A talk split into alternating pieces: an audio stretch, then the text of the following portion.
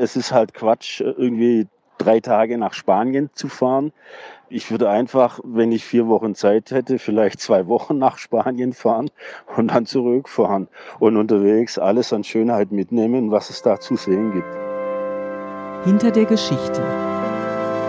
Der wöchentliche Podcast für Freunde der Zeit. Liebe Hörerinnen und Hörer, herzlich willkommen zu einer neuen Folge Hinter der Geschichte, dem Podcast der Freunde der Zeit.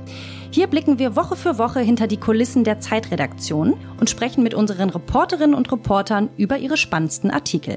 Mein Name ist Katrin Schakowski aus dem Team der Freunde der Zeit und ich telefoniere heute mit dem Zeitautor Ulrich Stolte. In Zeiten von Corona, in denen auch diejenigen vom Reisen mit dem Wohnmobil träumen, denen diese Form des Urlaubs bislang eher fern lag, erzählt Ulrich alles rund ums Wohnmobil. Woher kommt die neue Faszination der Deutschen für VW-Bus und Camper? Wie findet man das richtige Campermodell? Welche Eigenschaften sollte man als Camper eigentlich mitbringen? Und wie steht es um die Vereinbarkeit von Wohnmobil und Umweltschutz? Hallo Ulrich, ich grüße dich. Hi Katrin, schön dich zu hören. Ich bin gerade in 1600 Metern Höhe in der Wiesener Hütte auf dem Intaler Höhenweg und das Ganze ist ein bisschen rustikal. Ich habe es dir, glaube ich, schon vorgesagt, ich bin Stotterer und rede ein bisschen Schwäbisch. Also ich hoffe, dass die Verbindung ganz gut funktioniert. Das ist alles ganz wunderbar und wird alles gut funktionieren, Ulrich. Vielen, vielen Dank, dass du dir die Zeit nimmst, mit äh, mir über deine Geschichte zu sprechen. Und genau, du hast es gerade schon gesagt, du bist unterwegs, du bist in den Bergen. Und lieber Ulrich, wenn du nicht gerade in den Bergen unterwegs bist, dann kann man dich unter anderem beim Camping antreffen.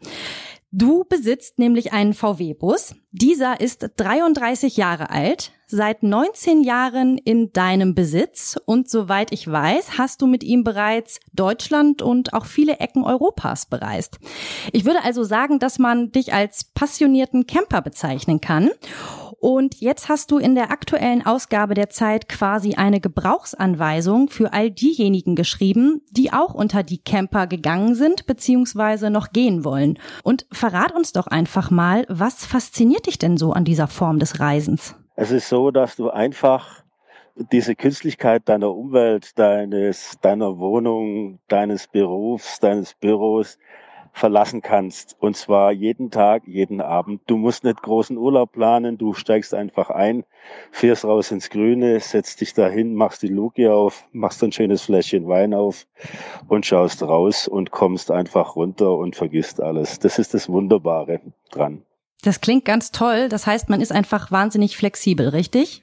Ja, es kommt ein bisschen auf den Typ an. Ich bin jemand, der gerne improvisiert, der keine großen Pläne macht. Es gibt natürlich Camper, die tun ihre Touren ganz genau ausbaldovern ohne mich. okay, Ulrich. Und sag, wenn man dieser Tage in den sozialen Medien unterwegs ist, zum Beispiel bei Instagram, dann hat man das Gefühl, am Hashtag Vanlife eigentlich kaum vorbeizukommen. Alle Welt scheint das Campen plötzlich zu lieben und das, obwohl es bis vor kurzem eher schick Weg war, in die Ferne zu reisen. Ist es lediglich ein Corona-bedingter Trend oder handelt es sich vielmehr um eine Entwicklung, die deiner Meinung nach vielleicht auch anhalten wird? Ich glaube, dass es anhaltend ist. Es ist ja so, dass von Jahr zu Jahr werden mehr Wohnmobile zugelassen. Ich glaube, es ist eine halbe Million Grad Tendenz steigend. Ich denke, bei Vanlife kann man ganz tollen Familien folgen, die einfach ausgestiegen sind und in ihre Camper umgezogen sind und dann eine ganz neue Lebensform entwickeln. Und das ist schon sehr spannend, denen zu folgen. Ja, finde ich auch. Äh, ich habe tatsächlich auch meinen Blick drauf geworfen, finde ich super. Du hast es eben schon gesagt, in deinem Text ist zu lesen, dass seit dem Ausbruch von Corona die Zahl der Zulassungen von Campern und VW-Bussen in Deutschland eine neue Rekordhöhe erreicht hat. Aber bevor man die Zulassung überhaupt beantragen kann, muss man sich ja erst einmal durch den Dschungel von Angeboten und Möglichkeiten kämpfen. Und da kommen mir eigentlich direkt zwei Fragen. Frage eins ist, wie findet man überhaupt das Modell oder die Variante, die zu einem passt? Und Frage zwei, sollte man dann direkt kaufen oder lieber erstmal mieten? Man kann beide Fragen, glaube ich, äh, zusammenfassen. Man mietet einfach man probiert verschiedene Wohnmobile aus. Und äh, ich bin der Ansicht, je kleiner, desto besser, weil so diese Riesenschiffe, die kriegst du auf keinen Parkplatz mehr die sind auch wirklich sehr schwer zu fahren. Und wenn du ein kleines Modell hast, ist es alles schön rustikal, dann ist es auch noch mehr Campen. Und du bist viel, viel flexibler. Und dann würde ich mir eben verschiedene Modelle mieten. Die kosten leider etwas mehr wie eine billige Ferienwohnung mittlerweile und dann einfach testen, ob das überhaupt was für dich ist. Das klingt doch noch einem guten Rat. Jetzt habe ich das Gefühl, wenn ich mit Freunden spreche über das Thema äh, Camping, dann habe ich das Gefühl, dass es beim Thema Camper Bully eigentlich zwei Lager gibt. Nämlich die einen, die sagen Retro und die anderen sagen unbedingt ein neues Modell. Gibt es vielleicht eine Faustregel, welches Modell für wen geeignet ist? Was meinst du? Naja, für die Einsteiger würde ich ein neues Modell wählen, weil wenn man sich erstmal an den Campingurlaub gewöhnen muss und dann noch ständig die Kiste repariert, dann wird es vielleicht doch nicht ganz so relaxed. Aber wenn man es schon gewöhnt ist, ich, ich meine, je mehr je älter ein Modell, desto weniger Komfort einfach. Und dann muss man sich überlegen, was brauche ich denn am Komfort? Und da würde ich auch generell sagen, lieber ein bisschen weniger und mehr Freiheit. Okay. Das klingt doch auch sehr plausibel. Und wenn ich die richtige Variante dann für mich gefunden habe, wie geht's dann eigentlich los? Also in welche Richtung fahre ich denn dann? Äh, ich habe grob vier Richtungen, Norden, Süden, Osten, Westen. Da gibt es natürlich auch verschiedene andere Richtungen. Ja, ist, ist wirklich so. Ich würde erstmal die nähere Umgebung erkunden. Wo sind schöne Parkplätze? Wo ist vielleicht ein nettes Mittelgebirge, wo man mal eine Nacht stehen kann? Ich fahre halt gern, ich bin aus Tübingen, ich fahre gern auf die Schwäbische Alb. Da ist man den Sternen nahe und kann die in Ruhe angucken.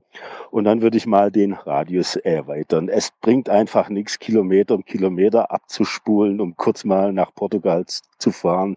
Das passt nicht für ein, für, für ein Wohnmobil. Also erstmal klein anfangen und dann den Radius immer ein Stück weit erweitern. Gibt es eigentlich Eigenschaften, die man als Camper unbedingt mitbringen sollte? Ich frage mich zum Beispiel gerade, wie kommunikativ muss ich als Camper denn so sein? Auch, also eine Eigenschaft ist, man sollte sehr gelassen sein, weil die Wände sind dünn und menschliches Leben äußert sich in Geräuschen, ständig, auch in lauten Geräuschen.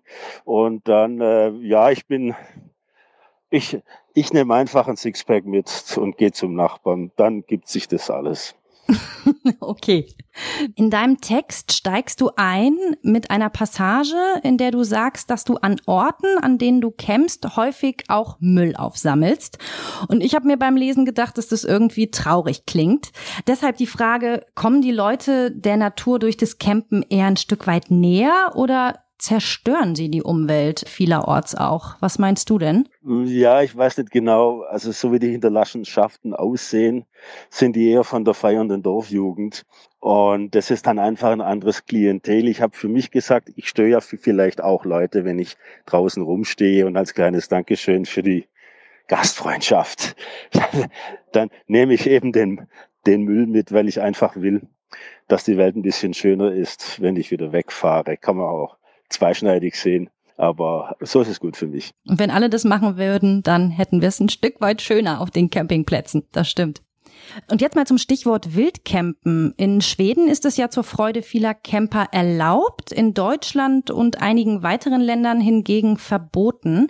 Wäre das jetzt gerade vielleicht mal der richtige Zeitpunkt, um dieses Verbot aufzuheben? Oh, das ist eine schwierige Frage. Also in Deutschland ist es so, dass die meisten Wildcamper einfach mal eine Nacht irgendwo stehen bleiben und da stören sie auch nicht groß. Es ist, glaube ich, eine rechtliche Grauzone, die ausgenutzt wird. Ich könnte mir vorstellen, wenn es wirklich überhand nimmt, wenn es jetzt also noch eine halbe Million gibt, dann muss wohl der Gesetzgeber da auch eingreifen. Ich glaube nicht, dass man in Deutschland das Wildcappen generell eher erlauben sollte. Dazu ist unser Land einfach zu dicht besiedelt. Ja, das wollte ich gerade sagen. In Schweden ist einfach mehr Platz. Deswegen glaubst du, dass das da einfach viel besser funktioniert? Du sag, wenn ich an den Urlaub mit dem Bulli jetzt denke, dann habe ich automatisch immer ewig lange Touren im Kopf. Ein, zwei, drei, vier Wochen. Aber das ist vermutlich Quatsch, oder? Kann man machen. Wie gesagt, es ist halt Quatsch, irgendwie drei Tage nach Spanien zu fahren. Ich würde einfach, wenn ich vier Wochen Zeit hätte, vielleicht zwei Wochen nach Spanien fahren und dann zurückfahren und unterwegs alles an Schönheit mitnehmen, was es da zu sehen gibt. Und was für Alternativen gibt es? Also meinst du, es lohnt sich auch mit dem Bulli mal für eine Nacht, zwei Nächte loszufahren? Ja, unbedingt. Das ist ja das ganz Großartige dran. Ich kann mich in, an einem ausgefüllten, tollen Wochenende genauso gut erholen wie, wie nach einer Woche oder, oder 14 Tage. Und da starte ich ganz, ganz anders in die Woche, wenn ich dann am Montag anfange. Und wie hältst du es mit dem Thema Arbeiten aus dem Bulli? Fällt mir dabei jetzt gerade ein. Also wie hier bei den Freunden der Zeit. Wir pendeln ungefähr seit einem halben Jahr zwischen Homeoffice und Büro. Und ich habe mich gerade gefragt, wie wäre es denn eigentlich auch mal aus dem Bulli zu arbeiten? Hast du das schon mal gemacht? Ja, ja, öfter. Also äh, ich bin ja äh, auch für eine etwas kleinere Zeitung tätig und wenn da mal irgendwie Bürgermeisterwahl ist, dann wird der Bulli zum Büro. Weil man einen guten Sitzplatz hat. Man kann sich einen Kaffee kochen. Man braucht halt einen Standplatz im Schatten, weil sich der sehr schnell aufheizt. Aber man hat eine gute Sitzbank einen Tisch, mit dem man arbeiten kann. Okay, super. Man braucht also nur ein paar Basics und dann lässt sich das ganz gut umsetzen. Sagt, neben all den schönen Geschichten hört man ja aber auch immer mal wieder von Leuten, die von Bully-Plünderungen oder auch Diebstählen erzählen. Wie kann man sich denn dagegen schützen? Ja, es ist schwierig. Ich habe auch so Horrorgeschichten gehört, dass sie Tränengas in den Bus lassen oder irgendwelche Betäubungsgase und die Leute dann äh, ausnehmen. Ich sage immer so, äh, ein Dieb wird keine 30 Kilometer in den nächsten Wald fahren, in der Hoffnung, er findet dann einen Bulli, den er ausrauben kann. Also ich würde halt Stellen meiden, wo viele Leute sind und dann kommt halt dieser altväterliche Rat, ja, dann müsste halt doch auf dem bewachten Campingplatz. Okay, aber gibt es für den Fall der Fälle, dass so ein Bulli auch mal gänzlich verschwindet, gibt es da Versicherungen, die man abschließen kann? Also kann ich mich da ein Stück weit absichern? Das kann ich dir nicht genau sagen. Ich gehe mal davon aus, dass es Diebstahlversicherungen gibt. Ich habe eine, eine Alarmanlage, die schalte ich meistens ein. Meistens da natürlich nicht, um die, um die Batterie zu schonen. Aber wen das beruhigt, äh gut, ich meine, ein bisschen, man ist im Freien ja ungeschützt. Das muss man halt aushalten beim Campen. Und darum geht's ja auch ein Stück weit, ne? Dass man genau quasi dort unterwegs ist. Jetzt zurück nochmal zu den schönen Dingen. Denn in deinem Text kommt ein Satz vor, den ich sehr, sehr schön fand und der bei mir hängen geblieben ist. Er lautet, mit dem Wohnmobil lernt man, dass die Menschen gut sind, sobald man ihnen die Chance dazu lässt. Was genau meinst du damit aber? Uh, richtig gute Frage. Da muss ich kurz während des Redens nachdenken. Ich hoffe, ich, ich krieg das hin. Ich meine damit, ja, sei einfach, also wenn du ein Lächeln aussendest, kommst zurück. Also das ist so eine Grundlebenseinstellung, die man ein bisschen haben sollte. Also dein, dein Nebenmann am Standplatz ist nicht der, der, der vor der Aussicht steht, sondern dein Nachbar. Nachbarn sind die wichtigsten Menschen im Leben, weil man hat immer irgendwelche Nachbarn und mit denen, wenn man mit denen gut auskommt, dann helfen die einem auch. So ungefähr habe ich es gemeint. Ja, das klingt toll. Vielen Dank dafür. Jetzt habe ich noch eine Frage, die ist äh, jetzt wieder eher äh, pragmatischer. Aber wie sieht's denn mit den richtigen Papieren aus? Also ist jede oder jeder berechtigt, einen Bulli beziehungsweise einen Camper zu fahren? Ja, mit dem Dreier äh, kann man Camper sowieso fahren, ein Bulli auch immer. Es gibt ja riesengroße Wohnmobile, für die braucht man sogar einen LKW-Führerschein. Also die ganz harten Jungs, die, die einmal durch Afrika fahren und sich ihre Lastwagen zu Campern umgebaut haben, die mussten den machen. Man braucht für die großen, schweren Wohnmobile, braucht man, glaube ich, schon einen Zusatzführerschein. Aber ich rate ja jedem dazu, sich erstmal ein kleines zu mieten. Alles klar. Das ist quasi dein Tipp. Ich würde fast sagen, mit Blick auf die Uhr, wir hatten gesagt, wir reden zwischen 15 und 20 Minuten, würde ich fast sagen, wir äh, schließen an dieser Stelle auch schon. Und ich würde einfach sagen, vielen Dank, lieber Ulrich. Das hat ganz, ganz großen Spaß gemacht. Mir auch, wirklich. Das ist schön.